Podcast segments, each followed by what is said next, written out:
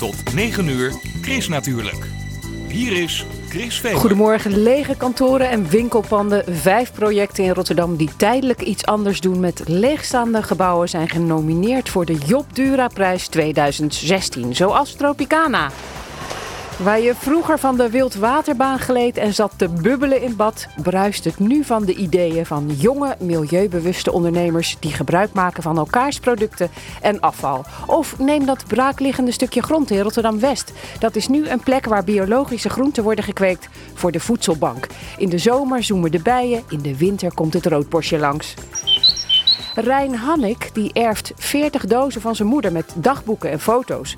Dacht hij net verlost te zijn van haar waanzin. En gelukkig heeft hij de erfenis van zijn gekke moeder toch niet bij het grof vuil gezet. Maar er een boek van gemaakt met mooie anekdotes. Zoals de stemmen die moeder Koef meende te horen. Die stemmen bleken ontsnapte krekels uit het terrarium van Rijn. Oeh, pardon. Wist je dat de snelheid van lucht tijdens het niezen kan oplopen tot wel 165 km per uur? Bacteriën en virussen komen daarbij vrij. Voor een virus helpt het niet, maar word je ziek van een bacterie, dan neem je toch gewoon een kuurtje? Of niet? Over deze en andere onderwerpen hoor je vandaag meer in. Chris natuurlijk, met Chris Vemer.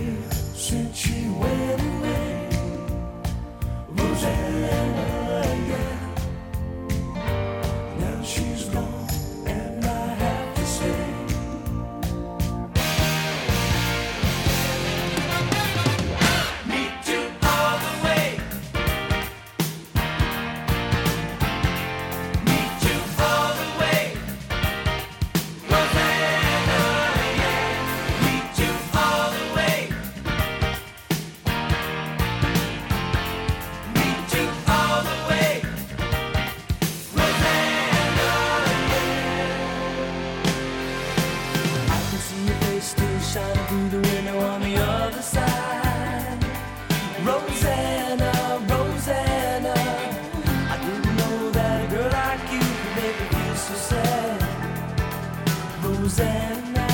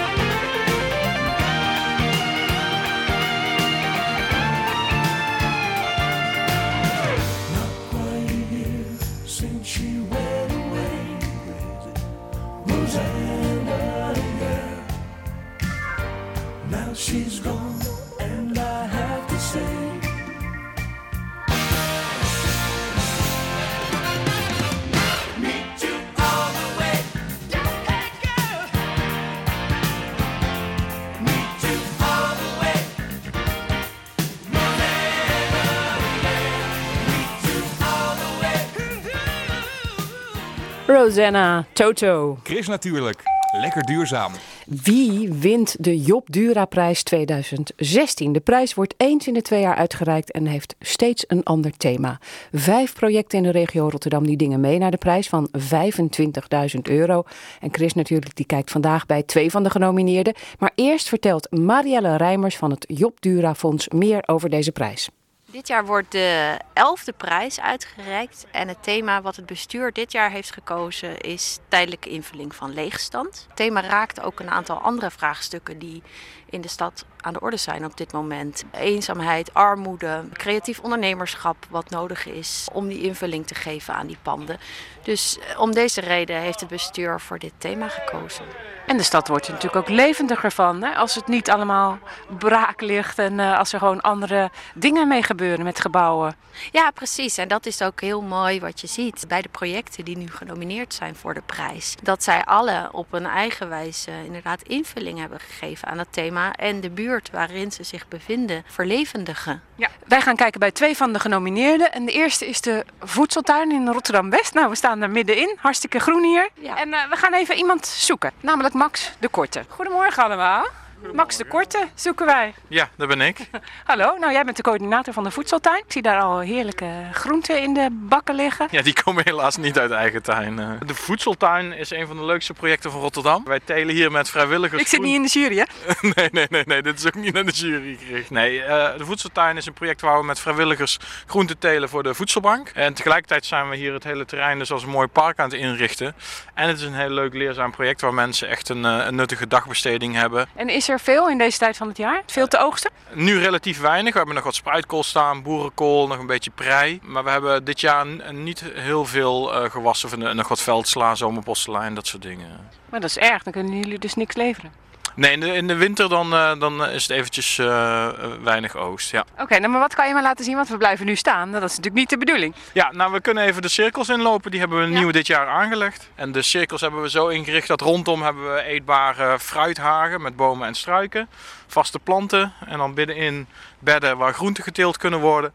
En helemaal in het midden staat een boom en daaromheen komen nog compostbakken. Dus we gaan ook eh, zelf eh, afval verwerken, ook van onze buren. Nou maken jullie dus kans op de Job Dura-prijs. Wat zouden jullie dan gaan doen met het geld? We kunnen nog wel wat centjes gebruiken om het eh, af te maken. We hebben in principe van de gemeente vijf jaar de tijd. Maar ja, wij willen het liefst natuurlijk zo snel mogelijk het af hebben, zodat het kan groeien en nog mooier kan worden. Deze prijs gaat over tijdelijkheid. Ja. Dus tijdelijke invulling. Ja. Het zou toch jammer zijn als dit weggaat hier? Ja, is, is ook niet onze insteek, maar we hebben maar een contract voor vijf jaar. Dus het kan zijn dat we over eh, inmiddels vier jaar eh, weg moeten. Maar wij proberen hier een project neer te zetten dat de gemeente gaat inzien van ja, dit is echt zonde om dit, eh, om dit om zeep te helpen. Dus het moet vooral behouden blijven. En ook als je kijkt, het gebied is flink in ontwikkeling. Ik denk dat wij daar wel een, eh, een motor in zijn om eh, de plek mooier te maken en ook aantrekkelijker voor bedrijven om zich te vestigen. En het leuke is, het ziet er toch nog ook een beetje rauw uit. Het is niet eh, mooi en schoon en clean. Nee, we zitten sowieso hier mooi in de industriële gedeelte, hè, de haven van Rotterdam. Dus dat geeft hele mooie tegenstellingen. Maar tegelijkertijd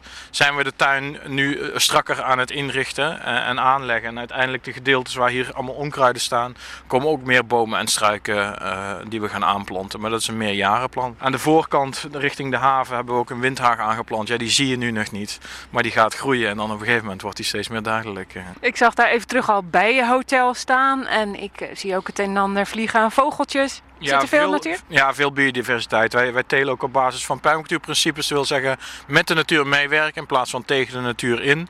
Dus hoe meer biodiversiteit, hoe blijer wij ervan worden. Dus wij proberen daar ook wel maatregelen voor te nemen om te zorgen dat ze zich hier thuis voelen. En, eh, we hebben bijvoorbeeld een imker op de tuin die zorgt voor eh, bijen en bestuiving. Kijk nou, ik zie daar een mooie vogel zitten. Zie je? Op dat muurtje. Hij gaat nu net weg. Klein bruin vogeltje, hè? Ja. Oh, dat is een roodbosje. Ja, nu zie ik het ook. En eh, verderop zie ik de voedselbank liggen. Ja, dat is het overslagcentrum van eh, de voedselbank. Ja. En daar kunnen jullie dus al deze groenten die hier geteeld worden naartoe brengen. Nou, dat deden we vroeger, maar je moet je voorstellen, de voedselbank is een distributiecentrum, dus daar komt niemand zijn pakket ophalen.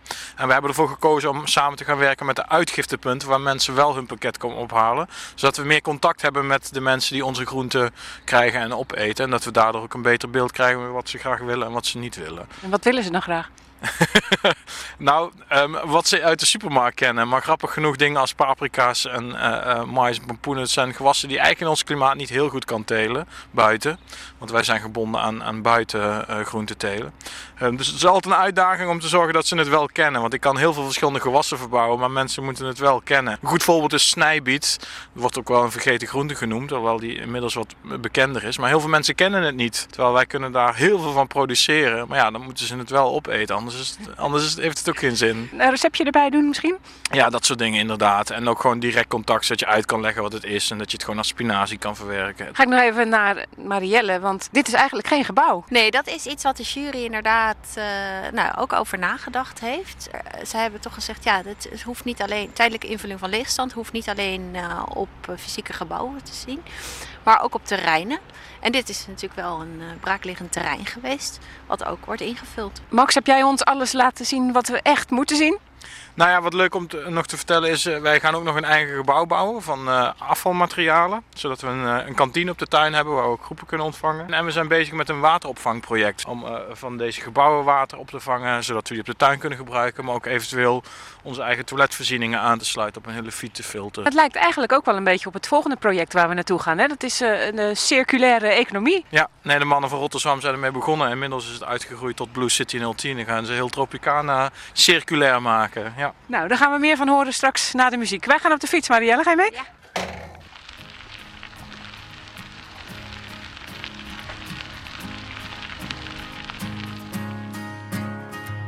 Time goes by, and I've been holding everything inside. But now I've got nothing left to hide. Well, I'm with you, oh, you. But I can't see how strong man I'm gonna have to be. To do for you, it comes so naturally. It's the way you move. And all I want is a chance to prove. So all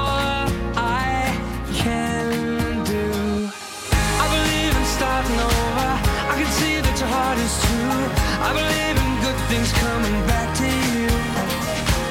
You're the light that lifts me higher. So bright you got me through.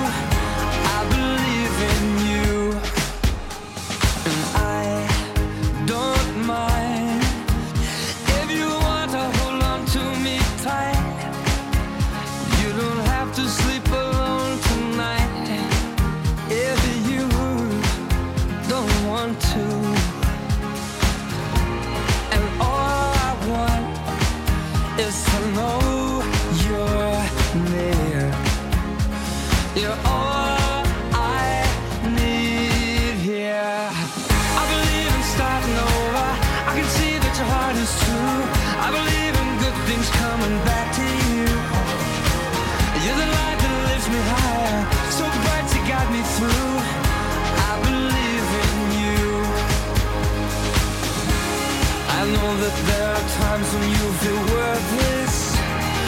All the love you get, you don't deserve it. Sometimes I feel my faith is just a burden on you. you, you. I believe in starting over. I can see your heart is true. I believe in love, you give me reason to. You're the light that lifts me higher, so high up in the sky.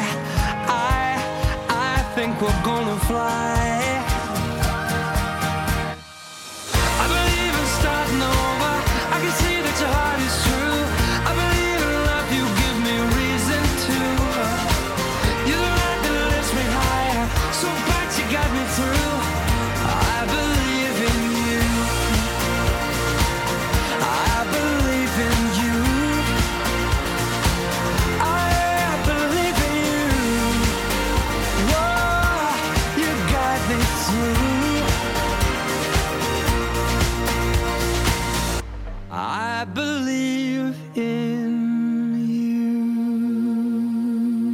Tijdelijke invulling van leegstand. Dat is het thema van de Job Dura-prijs 2016. Vijf projecten in de regio Rijnmond die zijn genomineerd, waaronder Blue City 010, gehuisvest in Tropicana in Rotterdam. Marielle Rijmers van de Job Dura-prijs. Heb jij hier eh, gezwommen toen het nog een zwembad was? Ja, zeker.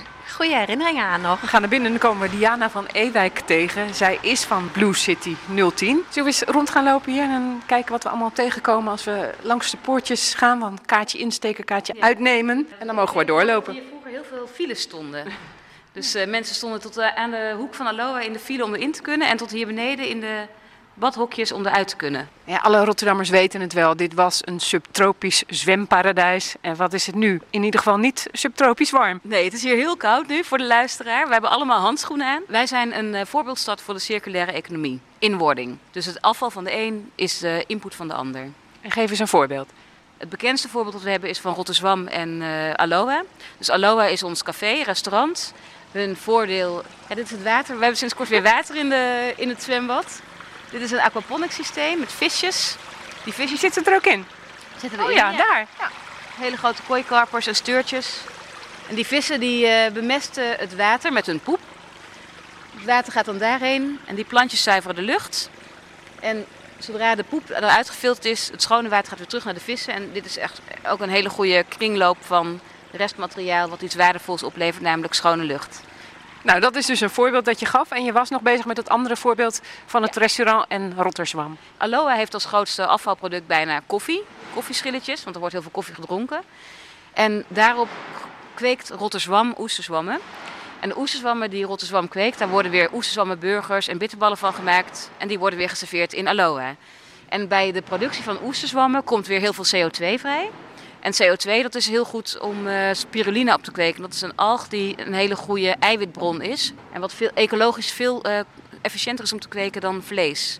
Dus dat wordt hier ook in het pand gekweekt op het afval van Rotterdam. Ja, en wat gebeurt er dan hier in het oude gedeelte waar vroeger het zwembad was? Dat je nog steeds kunt zien trouwens. Ja, dat is eigenlijk nu vooral een soort park in wording. We zijn bezig met een campagne om allemaal plantjes op te halen. Nieuw plekje voor je stekkie heet dat. Plantjes die ze niet meer willen, mogen ze komen brengen. Ja, zeker. Graag zelfs. En op onze website staat wanneer dat dan ongeveer kan. Maar wat je hier ook ziet is eh, eetbare... We hebben hier zeg maar een stadstuintje. Dus we hebben hier eetbare... Tomaten zie ik nog. En pepertjes inderdaad. En we hebben kruiden, koffieplanten, theeplanten, aloe vera. We zijn aan het experimenteren met wat we hier zelf kunnen kweken. Maar in principe is het de bedoeling dat Blue City gewoon een groene long wordt voor de Maasboulevard. Want het is een heel vies stukje Rotterdam. Want we hiervoor hebben we natuurlijk al dit verkeer rijden. Hierachter varen al die containerschepen. Dus dit is een heel vies stuk. En wat ik net vertelde over het aquaponic systeem met die plantjes. Dat zijn dus luchtzuiverende plantjes. En die kunnen de lucht zuiveren die hier binnenkomt. Het is niet alleen handig voor de mensen die hier werken, maar ook voor de mensen die hier omheen wonen. Die werken hier. Ja, we zitten nu met een eh, stuk of 15 ondernemers. Het zijn bijna allemaal makers. We hebben de stadsimker hier zitten, die heel Rotterdam van honing voorziet. We hebben Kees, een slow fashion label dat mode maakt van welvaartsresten. Dus oude binnenbanden van auto's en van fietsen. En misschien van sportvelden. Oh nee, dat is weer wat anders. hè? Ja, van, uh, van groenzout, van uh, nepgras zouden ze misschien wat kunnen gaan maken. We hebben ehm Okkenhout natuurlijk. Die maakt meubels onder andere van de meerpalen die hier achter in het water staan. Want het grootste bos van Rotterdam kwam hij achter, staat in het water. Dus al die meerpalen werden voorheen allemaal verbrand, maar hij kan er hele goede meubels van maken. Af en toe is het ook wel afzien om hier te zitten. Klopt, maar ja, dat past wel heel erg bij waar we mee bezig zijn natuurlijk. Dat is ook de reden waarom we in Blue City zitten en niet in een of ander glad gebouw. Dit is ook afval. De Tropicana is ook iets wat eigenlijk waar iedereen van af wil. Het heeft heel lang stilgestaan. En wij geven er een nieuwe functie aan. Dus het past heel erg goed binnen onze visie op hoe je van iets wat eigenlijk wordt gezien als waardeloos, iets waardevols kan maken. Deze prijs, hè, waar jullie ook voor genomineerd zijn, die gaat over tijdelijkheid. Zijn jullie dan van plan om hier weer weg te gaan? Nee, wij, zijn, eh, wij hebben het tijdelijk ingevuld. De eerste jaren is, hebben er mensen antikraak ingezeten, de ondernemers. Rotterdam is hier antikraak begonnen, Kromkommer rechtstreeks. En wij hebben die tijd eigenlijk gebruikt om de competenties van het gebouw in beeld te brengen. Dus wat deze plek, als je die zou laten staan, dan kunnen er een aantal dingen. Er kunnen ook een aantal dingen niet. Je kan het niet helemaal warm maken, bijvoorbeeld. Dat merken wij nu dus ook. Maar je kunt wel een heleboel dingen wel. Dus de competenties van eh Tropicana hebben wij ingezet om op lange termijn rendement te gaan behalen. En een van die competenties is het gebouw zelf. Want Tropicana is echt wel een, ja, historisch erfgoed. Iedereen die hier binnenkomt begint eerst over waar ze gezwommen hebben en waar ze in de bulbewaarden zaten en hoe ruig dat soms wel eens was.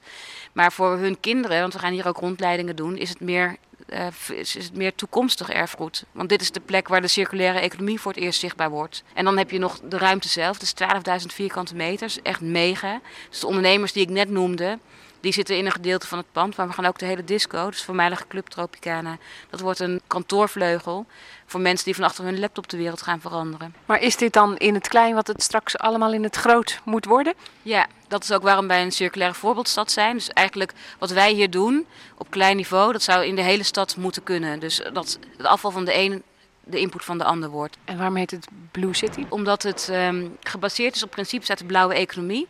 En de blauwe economie dat gaat, is heel erg op natuurlijke principes gebaseerd. Als een boom in het bos omvalt bijvoorbeeld, is dat geen afval, maar dat is een voedingsbodem voor nieuwe planten. Het is een huisje voor heel veel dieren. Uiteindelijk wordt het compost waar weer nieuwe planten op groeien. Nou, dat, dat is wat wij ook willen en daarom heet wij Blue City. Maar wat we hier doen is eigenlijk circulaire economie. En dat heeft weer heel erg te maken met het over elkaar leggen van cirkels en het sluiten van kringlopen. Marielle, waarom heeft juist Blue City een nominatie gekregen voor de Job Dura prijs van dit jaar? Nou, Diana vertelde het natuurlijk net zelf ook al een beetje. Tijdelijkheid eh, heeft hier een belangrijke rol gespeeld in eerste instantie. En de jury die heeft dat ook gezien en die heeft ook aangegeven dat tijdelijkheid ook gebruikt kan worden om nou ja, mooie concepten uit te proberen. En als die succesvol blijken, een permanente invulling kunnen geven aan een plek. En dat is de reden dat Blue City inderdaad genomineerd is eh, dit jaar. Wat ik nog leuk vond, eh, wat jij vertelde, is over het afval hier. Die, die prullenbakken. Ja, nou zonder afval kan de circulaire economie niet bestaan. En ik zie dat jij een mandarijnenschilletje hebt. Wij hebben hier een wormenbak. Hier zijn de wormen live aan het werk om van jouw mandarijnenschilletje mest te maken. Nou, je ziet ze niet hoor, ze zijn heel verlegen. Oh ja, ik denk, nou, ik zie allemaal krioelende wormen, maar dat is niet zo. Nee. En dus het compost wat de wormen nu gaan maken van jouw mandarijnenschilletjes, gaan wij straks op onze plantjes leggen om ze goed eh, levend te houden deze strenge winter. Goed bezig. Goed hè? Blue City 010, een van de vijf projecten in de Rijnmond die kans maken op de Job Dura prijs 2016. De prijsuitreiking is donderdag 24 november in Rotterdam. En wil je weten welke projecten nog meer kans maken? Kijk dan eventjes op de site chrisnatuurlijk.nl voor een linkje. Chris Natuurlijk. De En weekendbijlage. dat staat er in de weekendkranten over groen, natuur en milieu. Dat hoor je in het overzicht. Ik lees het samen met Gerben Solleveld. Gerben, goedemorgen. Goedemorgen Chris. We beginnen met het vervangen van 7 miljoen ouderwetse domme meters in Nederlandse huizen door slimme exemplaren. Dat levert veel te weinig energiebesparing op. Daarvoor waarschuwt het Planbureau voor de Leefomgeving in de Telegraaf. Het komt vooral omdat er bij de meters geen schermpje zit waarop je direct kunt aflezen hoeveel energie je verbruikt. Nu ontvangen de gebruikers pas achteraf een schriftelijk overzicht. Bioboer is de dupe van fosfaatdeal, kopt het AD. Duizenden biologische melkkoeien die dreigen naar de slag te moeten om het mestoverschot in de sector te verminderen. Bioboeren zijn de dupe omdat intensieve melkveehouders de boel uit de hand hebben laten lopen, vinden ze. Heeft de mens de aarde zo sterk veranderd dat er straks, lang nadat we zijn verdwenen, een tijdperk mens te herkennen is? Het klinkt als een science fiction, maar het is wetenschap op het scherpst van de snede. Meer over een miljoen jaar na de mens lees je in de weekendbijlage van de Volkskrant. Het is weer zover. De kippen moeten in hun hok blijven, schrijft Jelle Reumer in zijn wekelijkse dierencolumn in Trouw. De reden is het grote aantal dode eenden en andere watervogels die slachtoffer zijn geworden van de vogelgriep. De kip, afstammeling van een wilde hoendersoort uit Zuidoost-Azië, die had zich zonder de mens nooit zo succesvol voortgeplant. Voor dat succes betaalt het beestje wel een prijs. Kip, het meest geplaagde stukje vlees. Ach, mooi. Telegraaf heeft een foto van de trotse Kira in Diergaarde Blijdorp. De gevlekte hyena sinds donderdag moeder van een tweeling. Dankzij het gepiep werden de hyena-baby's ontdekt door bezoekers. En dat was Gerben Solleveld met het groene nieuws uit de weekendkranten. Dank je Gerben. En op de Facebookpagina van Chris natuurlijk staat ook nog een filmpje van het jonge hyena geluk. Eh, is leuk om straks eventjes naar te gaan kijken. Wij gaan door met het weer. Leen de Koning. Leen, goedemorgen. Chris, een hele goede morgen. Ik vond het vanochtend weer behoorlijk fris als je het vergelijkt met de afgelopen dagen. Ja, het is, eh, afgelopen nacht koelde het nog af naar zo'n eh 4 graden, Chris. Nou, op dit moment een graad of 5. Nou, voegt er ook nog bij een matige, aan zee af en toe krachtige wind uit het zuiden tot zuidwesten. Maakt het voor het gevoel eh, toch wat kouder. Maar we gaan toch weer beginnen aan een serie eh, behoorlijk zachte dagen, Chris.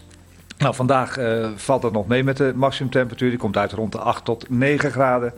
Het is wisselend bewolkt. Er kan een enkele bui vallen, maar het zal met de buiigheid vandaag wel meevallen. De droge perioden hebben de overhand en van tijd tot tijd breekt ook de zon nog door. Nou, ik zei het al, een matige tot krachtige wind uit een zuid-zuidwestelijke richting. En die eh, 8 tot 9 graden is vrijwel de normale waarde voor deze tijd van november. Komende avond en nacht dan eh, is er weliswaar kans op een enkele bui, maar ook dan zal het lange tijd op de meeste plaatsen droog zijn. We zien nog een paar opklaringen. Wel wordt de wind iets sterker, een krachtige wind uit een zuidelijke richting. En tegen de ochtend bereikt een neerslaggebied het Rijnmondgebied. De wind die waait dan uit zuidelijke richting. De minimumtemperatuur komende nacht iets hoger dan de afgelopen nacht, die ligt rond de 6 graden. En morgen krijgen we met een kleine depressie te maken die eh, over de Noordzee richting het eh, noordoosten gaat trekken. En bijbehorende storingen die gaan ons weer bepalen. En dat betekent ook dat er morgen meer wind zal zijn. Ja, jij zegt het al nogal heel- eh, ingetogen, Ja. hè? Want eh, we werden gewaarschuwd van binnen blijven. En het gaat heel Ja. hard stormen.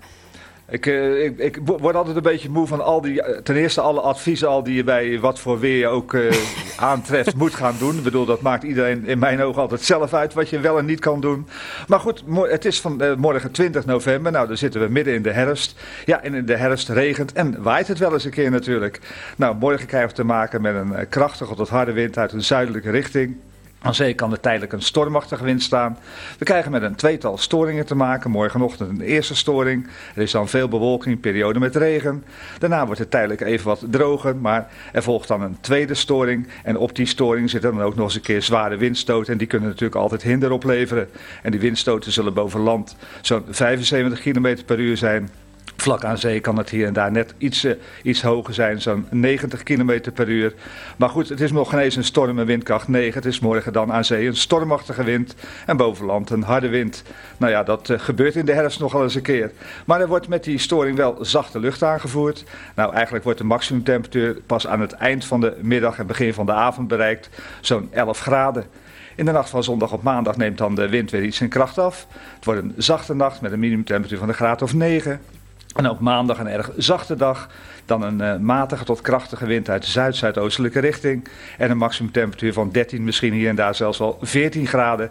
Van winterweer, Chris, is voorlopig nog geen enkele sprake. Maar wel van herfstweer. Dankjewel. Wel herfstweer, on, onvervals herfstweer zullen we het maar noemen. Heel fijn weekend. Hetzelfde. Get up out of your rocking chair, Grandma! Or rather, would you care to dance, Grandmother?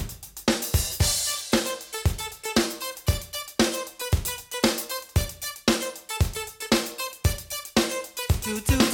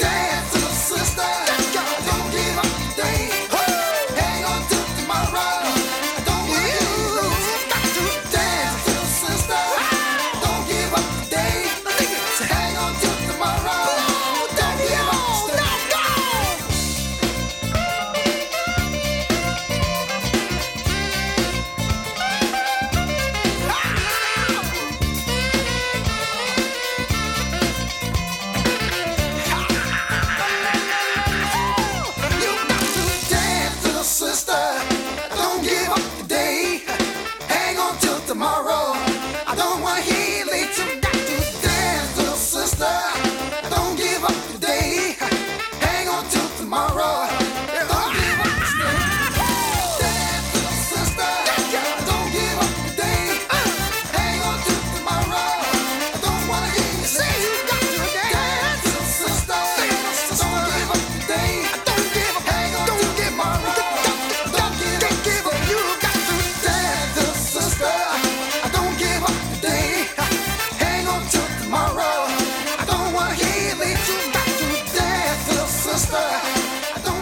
Trent Derby was dat. Het kuurtje, hoe lang nog? Dat is de titel van een tentoonstelling die nu in het Natuurhistorisch Museum Rotterdam is te zien. Jarenlang hielp antibiotica tegen infectieziekten, maar steeds vaker raken schadelijke bacteriën resistent.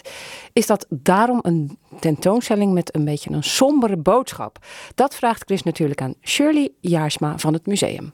Nee, zeker niet. Het legt heel goed uit wat het probleem van antibiotica-resistentie is. Het geeft een heel mooi overzicht.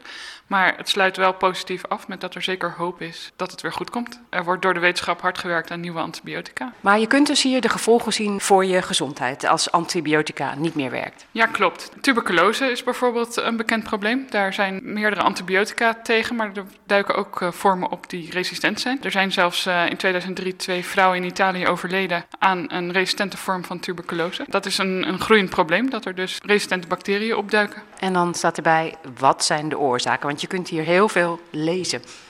Ja, klopt. Maar de informatie is wel heel gelaagd aangeboden. Dus een bezoeker kan kiezen van ik lees alleen alle, al die groene bollen waarin staat wat het hoofdverhaal is eigenlijk. Dus wat is antibiotica-resistentie, wat zijn de oorzaken. Uh, maar ze kunnen ook kiezen om, uh, om leuke wist datjes te lezen of leuke feitjes. Zullen we een wist datje doen? Bijvoorbeeld wist je dat antibiotica alleen werken tegen bacteriën en niet tegen virussen. En dat komt omdat virussen een heel andere vorm hebben dan, uh, dan bacteriën. En dat ja, is... dus bijvoorbeeld uh, die vogelgriep die nu uh, heerst bij de vogels, daar kan je helemaal niks aan doen met uh, antibiotica als je dat zou willen. Nee, en dat is gelijk een van de oplossingen, dat we niet onnodig antibiotica moeten gebruiken en dus niet bij een virusinfectie. Het staat hier vol met spulletjes uit het laboratorium van vroeger. En bij dat laboratorium zie je ook een fotootje van een heel beroemde meneer. Klopt, dat is Alexander Fleming en die heeft in 1928 eigenlijk bij toeval het eerste antibioticum ontdekt, de penicilline. En daarna is het echt in sneltreinvaart gegaan en zijn er heel veel meer antibiotica ontdekt. En het stikt hier ook van de bacteriën. Dat klopt. We hebben allerlei levende kweekjes van bacteriën gekregen van het Erasmus MC, waar we deze tentoonstelling mee hebben gemaakt. Ja, je ziet hier allerlei petrischaaltjes vol met, met bacteriekolonies. In deze zit bijvoorbeeld Staphylococcus aureus. Dat is een bacterie die overal in de natuur voorkomt, ook op onze huid. Maar bij een verlaagde weerstand kan die toch een infectie veroorzaken. En hoe zou het nou met mijzelf zitten? Zou ik nou zelf ook uh, resistente bacteriën hebben? Nou, dat kun je testen hier in dit apparaat. Leg je hand er maar eens onder. Want wat is dit voor apparaat? Dat is een scanner en die uh, scant of jij uh, resistente bacteriën hebt. Dit geluid is het scannen. Ik heb ook viezigheid uh, op mijn handen, zie ik. Voor 10% resistent. Ja, en dan gaat de arts je hiernaast vertellen hoe dat nou uh, precies zit. De scan heeft je op het verkeerde been gezet. Het is natuurlijk niet ons eigen lichaam, maar het zijn de bacteriën op ons lichaam die resistentie kunnen ontwikkelen tegen antibiotica. Wat we er samen aan kunnen doen om antibiotica-resistentie zoveel mogelijk te beperken, is allereerst door antibiotica alleen te gebruiken als het ook echt daadwerkelijk nodig is. Een tweede belangrijk punt is als u een kuurtje antibiotica krijgt van de dokter, is dat u altijd de volledige kuur afmaakt, zodat er geen bacteriën overblijven die resistentie kunnen doorontwikkelen en zich verder kunnen verspreiden. Op deze manier werken we er hopelijk samen aan dat we niet alleen vandaag, maar ook in de toekomst handen hebben die vrij zijn van de resistente bacteriën. Nou, en ik ga toch nog even mijn handen wassen. Dat uh, kan nooit kwaad, dat is altijd goed om te doen. Tot uh, 21 mei te zien in het Natuurhistorisch Museum in Rotterdam. En dat zit in het Museumpark.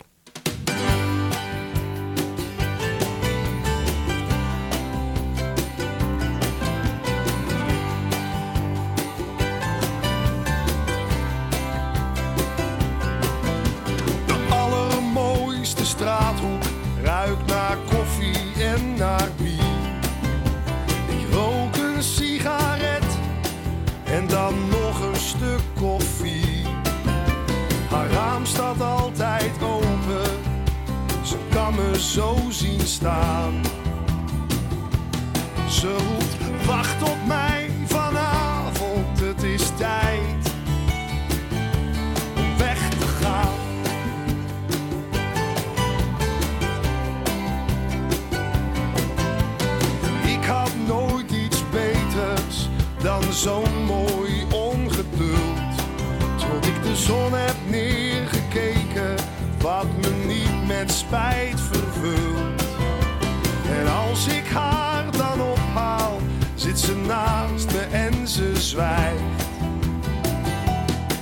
Ik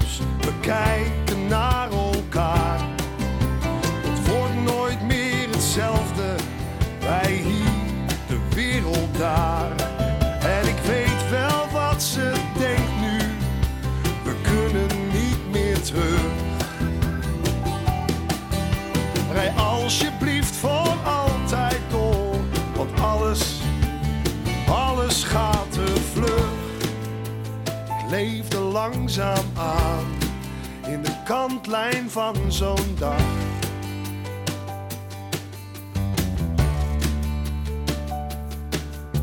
Dat alles net nog kan, maar niet meer hoeft. En ik verdeed mijn tijd, maar ik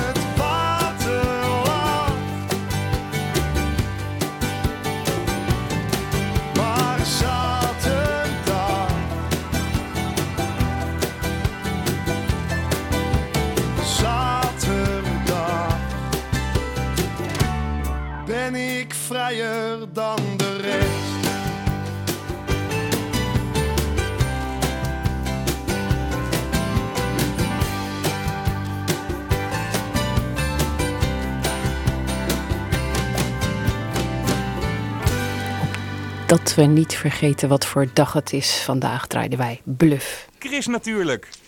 Lekker lezen. In 2013 erft Rijn Hannik 40 dozen van zijn moeder Koef. Met daarin dagboeken, foto's, tekeningen en geluidsopnamen. Ieder detail van haar leven heeft ze vastgelegd. En na haar terugkeer uit Indië woont Koef lange tijd in Rotterdam aan de Heemraadsingel. Zoon Rijn, die zelf een bizarre jeugd had door zijn gek geworden moeder, die bracht er de eerste jaren van zijn jeugd door. Hij is weer even terug in Rotterdam om te vertellen over zijn boek Koef, de weg van de waanzin. Goedemorgen Rijn, welkom hier in eh, Chris natuurlijk. Koef, zo heette jouw moeder. Eh, dat is echt ook al niet een naam die alledaags is. Hoe, hoe Nou, het is ook een bijnaam hoor. Het is een eh, roepnaam. Ik heb in het boek geen ehm, echte namen gebruikt om de mensen... Een beetje nog te beschermen. Ja, het Ja. is toch wel een erg persoonlijk boek. Maar dan nog, Koef, hoe, kom je daar nou aan als bijnaam? Nou, zo werd ze wel genoemd. Eh, ja, ik weet niet precies waar het vandaan komt. Er schijnt een, eh, ook nog een eh, modezaak zo te zijn. Dus het is niet een geheel ongewone naam. Jouw moeder die werd geboren in Nederlands-Indië. Het begon als een idyllische jeugd, zou je kunnen zeggen. Ja, paradijs, zullen we het maar noemen. Ja, natuur overal om haar heen. Ja, jungle en, en, en mooie kunst en fijne mensen. Ja, maar dat veranderde al snel door de Tweede Wereldoorlog. Toen eh, heeft ze samen met haar zus en haar moeder in een jappenkamp gezeten. Eh, dat leven was toen ineens voorbij, dat idyllische leven. Ja, Vanaf haar eh, vader was ook gesneuveld inmiddels. Dus ze kwamen daar als halfwezen aan in dat jappenkamp. Dus dat was extra zwaar. Ja, en daar schrijf je ook over in het boek wat ze daar allemaal heeft meegemaakt. Want dat Mhm. heeft ze ook zelf beschreven in de dagboeken die jij vond. Ze heeft eh, ook dagboeken in het eh, kamp bijgehouden. En ehm, ze heeft ook later er veel over geschreven in brieven naar vrienden en dergelijke en in dagboeken. Dus ik weet in grote lijnen wat daar gebeurd is. Ja, want vertelde ze ook ooit wel eens iets tegen jou daarover toen je klein was? Eh, de eerste tien jaar van, ons, van mijn leven in ieder geval niet. En daarna vertelde ze er veel over waar we geen zin in hadden. Nee, Want- je had geen zin om daarnaar te luisteren? Nee, nee, nee. Mijn moeder was toen heel erg bezig met zichzelf en niet met haar kinderen. Dus dat werkte weerzin op bij de kinderen. Ja, toen je moeder in Nederland kwam, ze heeft het eh, gelukkig wel overleefd, toen uh, trouwde ze met een huisarts. Ze kreeg drie kinderen. Nou, die huisarts is jouw vader en jij bent dus een van die drie kinderen. Jullie woonden op de Heemraadsingel waar je vader een dokterspraktijk aan huis had. En ogenschijnlijk leek het allemaal heel normaal. Maar de als lezer word je in het begin al gelijk gewaarschuwd. Misschien is het handig om een stukje voor te lezen wat dat ook heel goed uitlegt. Waarschijnlijk heeft iemand het, ooit op zijn hersens gekregen, het stenen dierenbeeld dat op de nok van 240 prijkte. Het was in ieder geval al verdwenen toen mijn ouders er eind jaren 50 kwamen wonen. De beelden op de overige daken waken over de singel met een grimmigheid die eigenlijk niet past bij deze buurt. Alhoewel, de Heemraadsingel kent meer duistere plekjes. Het sanatorium op de hoek van de Martinisterlaan huisvestte ooit de Sicherheidsdienst met haar martelkamertjes. Verderop richting Blijdorp werd een jochie vermoord door de knecht van de kapper. In de American Bar intimideerde souteneur Dick Wille lastige klanten met zijn geparfumeerde poedels. Op de hoek van de Volmerijnstaat verkocht sigarenhandel Buller zijn rookwaar met een chagrijn alsof hij er kanker van zou krijgen. En een geduldig observator kon tussen de plombladeren een paar ferme snoeken ontwaren. Eigenlijk lurkte het gevaar overal hier. Ja, want uh, dat is dus uit het boek Koef, De Weg van de Waanzin. En waanzinnig was het eigenlijk daar in dat huis. Want wat voor moeder was Koef? Koef was vooral een heel erg grillige vrouw. Um, ze kon heel erg uh, lief zijn en zorgzaam, maar over het algemeen was ze explosief. Moeilijk voorspelbaar, gewelddadig, zowel fysiek als, als uh, verbaal. En uh, kinder, als kinderen waren we vooral bang voor haar. Ja, want uh, het kon ineens zomaar uitbarsten. Hè? Zo om niks kon ze woedend worden. Ja, het was, uh, je leert dat op een gegeven moment wel een beetje voorspellen als kind. Maar ja, als, als kleuter zijn is het toch wel heel erg moeilijk om in zo'n gevaarlijk universum te overleven. Ja. Ja, nou als kleuter dan lees ik ook best wel leuke dingen. Hè? Hoe je moeder, hoe, hoe jullie uh, huis echt een soort creatief huis was. Absoluut. Waar jullie allemaal mochten kleuren en tekenen. Alles mochten jullie doen. Je ze had er heel een erg hele leuke kamer kanten. voor ingericht. Ja, Ja. ja. En ze kon ook mooi fotograferen, want er staat een prachtige foto in het boek. eh, die heeft zij gemaakt van jullie in het Kralingse Bos. En dat Mhm. licht, dat gaat dan echt eh, door dat dichte bladendak schijnt dat op jullie. Dat is echt een prachtige foto. Die hing ook bij je vader in zijn eh, praktijk, geloof ja, ik. Ja. Ja, de foto heb ik in het boek gedaan als een soort aankondiging van een sprookje. Wat dan toch wel wat minder uh, feeriek wordt dan het lijkt. Ja, want het ging steeds slechter met je moeder. Hè? Ze hoorde stemmen en dat is misschien ook nog wel een, ja, in dit verhaal een grappige anekdote. Want terwijl het allemaal natuurlijk ook heel heftig is. Maar in het boek vertel je dus het verhaal van de ontsnapte krekels uit jouw uh, terrarium. Ja, ik had uh, allerlei uh, huisdieren. Uh, in grote aquaria. En die moesten allemaal krekels en dat soort beesten tevreden krijgen. En die beesten ontsnapten. Bovendien ontsnapten de palingen uit mijn aquarium. Dat was weer een ander uh, probleem. En ondertussen moesten we naar uh, stemmen luisteren die mijn moeder zou horen van mensen, van passanten op straat. Dus uh, ja, dat, dat, was één grote chaos in dat huis eigenlijk. Ja, want je moeder, die, die krekels, die, die zongen dus. En je moeder dacht dat zijn stemmen van, van mensen. Want ze, ja, ze werd een beetje schizofreen. Ja, wij wisten niet dat ze schizofreen was op dat moment. Ze zou later met een kampsyndroom gediagnosticeerd worden. Maar ze was gewoon gek aan het worden eigenlijk al. En uh, daardoor hoorden ze stemmen van patiënten die haar uitscholden. Mensen die langs het huis zouden lopen en haar zouden uitschelden en na zouden wijzen, et cetera. Ja, want ze werd ook gek van die patiënten. Want in het begin, toen kwamen die patiënten ook allemaal door het huis heen. Hè? Toen was de praktijk ja, aan huis. Toen was de praktijk nog een huis. Dus dat, dat was een soort invasie van, van enge vreemde mensen. Zo zag zij ze allemaal. En wij dus ook, want dat leer je dan van je ouders. Patiënten zijn enge mensen. en... En later zijn we verhuisd naar het huis ernaast. En toen was de, patiënt niet, was de praktijk niet meer aan huis. Dus uh, had ze alle tijd om uh, aan zichzelf te besteden. En toen ging het pas echt mis. Ja, want uh, ze deed ook haar eerste zelfmoordpoging. En toen werd je moeder opgenomen door professor Bastiaans. Ja, dat is eigenlijk een beroemde naam voor de wat oudere mensen. Maar misschien kun je het nog even uitleggen wie dat was. Het was een uh, hoogleraar psychiatrie, maar hij was ook een uh, therapeut in de Jelgersmaakkliniek in Oegstgeest. En hij diende zijn patiënten LSD-therapie toe. En dat deed hij omdat die patiënten veelal uh, overlevenden waren van kampen uit de oorlog. En die mensen zaten emotioneel helemaal vast. En hadden dus een middel nodig om opengebroken te worden, emotioneel opengebroken. En daar gebruikte hij die LSD voor. Maar dat had natuurlijk ook zijn nadelen, want LSD is een harddrug. En wekt hallucinaties op en maakt mensen enorm kwetsbaar voor angsten. En uh, kan ook, uh, hoe heet het, um, flashbacks geven, jaren na dato. Dus het is de vraag of dat zo gunstig is geweest voor iemand uh, die net geprobeerd heeft zelfmoord te plegen en met angstaanvallen kampt. Ja, maar jouw moeder was er eigenlijk heel blij mee, hè, met die dokter Bastiaans. Met die aandacht, ja. Ja. Maar die, die dokter vond dus dat, dat zij een kampsyndroom had. Nou, je zou denken, ja, dat, dat heeft ze ook, want ze heeft natuurlijk al die ellende meegemaakt. Maar jij zegt, nee, het was veel meer dan dat. Nou, ik heb eh, die 30 uur LSD-tape afgeluisterd. Dus ik weet precies ja, want wat ze er- heeft alles bewaard inderdaad, dus ook die geluidsopname. Ze heeft alles opgenomen. Dat deed ze altijd. Ze registreerde alles. En ik heb ze goed afgeluisterd. En wat bleek is dat eh, professor Bastiaans de therapie heel erg stuurde naar een bepaald voorval. Naar een bepaalde gebeurtenis die een trauma veroorzaakt zou hebben. En ik geloof niet dat dat gebeurt. Ze zou verkracht zijn. Ze zou getuige geweest zijn van een slagpartij. En ik geloof daar niets van. Ik geloof dat het eh, ja, hoe zeg, je, artificiële herinneringen zijn. Ja. Maar ik geloof wel dat die LSD mogelijk haar schizofrenie opengebroken heeft. Dus dat het juist eh, erger is geworden. ja, het is erger geworden. Maar jij bent echt, als je dit hoort, dan denk je van nou, dit is allemaal heel erg wat ze heeft meegemaakt. En toch ben jij lang boos geweest op je moeder. Maar daar kan ze toch helemaal niks aan doen? Nou ja, ehm, ze was niet, eh, dat ze krankzinnig werd, kon ze niets aan doen. Maar ze, had, eh, ze was erg agressief. En agressief naar kinderen, daar kan je wel iets aan doen. En ze was ook erg narcistisch. Ook niet iets waarvan je zegt van nou, dat is fijn om als moeder te hebben. Dus Ze dacht alleen maar aan zichzelf en niet aan de kinderen. nou, zeker in, in eh, eh, laten we zeggen in mijn puberteit was ze alleen maar met zichzelf bezig, met Indië, met het jappenkamp en met haar angsten. En ja, als kind wil je gewoon aandacht van je ouders. Ja, en nu, als je er nu op terugkijkt, begrijp je haar nu dan? Ik begrijp haar even goed als toen. Eh, Er is niet zoveel veranderd. Mijn inzicht is niet groter geworden. Maar boos ben je ook nog steeds. Ik ben nog steeds boos, maar ik wilde wel dat ze een heldin werd in het boek. En daar heb ik ook voor gezorgd. Ja, en als ik het lees, hè, ze heeft eigenlijk haar hele leven gevangen gezeten, zou je kunnen zeggen. Dus eerst in het Jappenkamp, toen dat huwelijk, waar ze ook niet blij van werd. En daarna weer in het gekkenhuis. Ja, en, maar ja, ze heeft wel zelf voor dat huwelijk gekozen bijvoorbeeld. Eh mijn zin is, is eigenlijk nooit uit dat kamp gekomen, ook omdat ze er misschien niet uit wilde. En eh, ze is een survivor, iemand die eh, graag leeft tussen leven en dood. Of, ja, die alles heel strak wil zien en, en angstig en, en overleven. Jij zei al een beetje, ik heb toch een heldin van mijn moeder willen maken. Is dat waarom je dit boek hebt geschreven?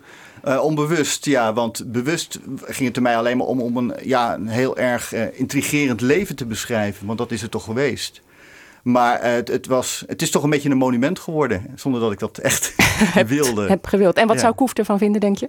Oh, die zou stralen en kraaien en die zou eh, misschien ook wat krijsen over de passages die haar minder bevallen. Want dat ja, er graag. staan toch echt eh, dingen in ja, waarvan je denkt, hoe zou ik dat eh, willen weten over mezelf? Ja, het, het is, maar ze is, ze is inmiddels overleden en mijn vader ook. Dus ik heb zoiets van, nou, dit is, dit is het wel het verhaal dat verteld, verteld mag worden, absoluut. Ja. Dat heb ik toch wel. Want je spaart jezelf ook niet trouwens, en je hele niet. familie niet. Nee, nee, niemand wordt gespaard. En heb je nou nog, want er is zoveel geschreven eh, in dat boek, zoveel verhalen. Heb je nog wel genoeg stof voor eh, nieuwe boeken? Ik heb eh, te veel stof. maar ja, en, er zit een klein beetje een autobiografie in deze biografie.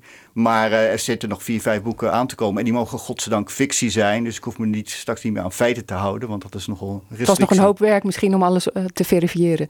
Ja, het is, ik heb er drie jaar over gedaan. Dus dan, ja.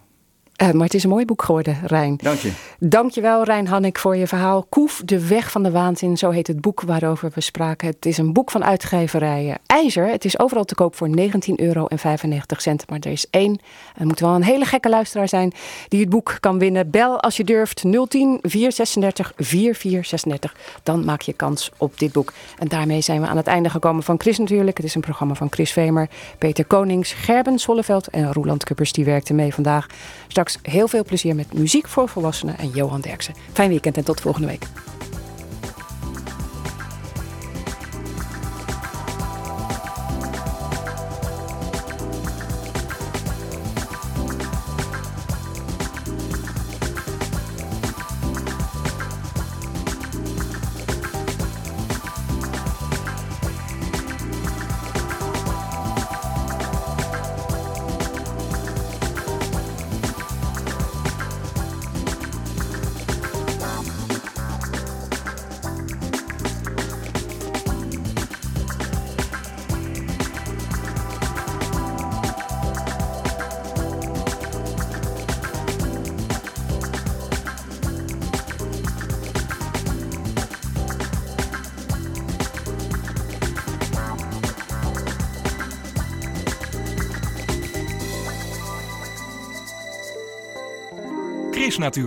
Kijk ook op chrisnatuurlijk.nl.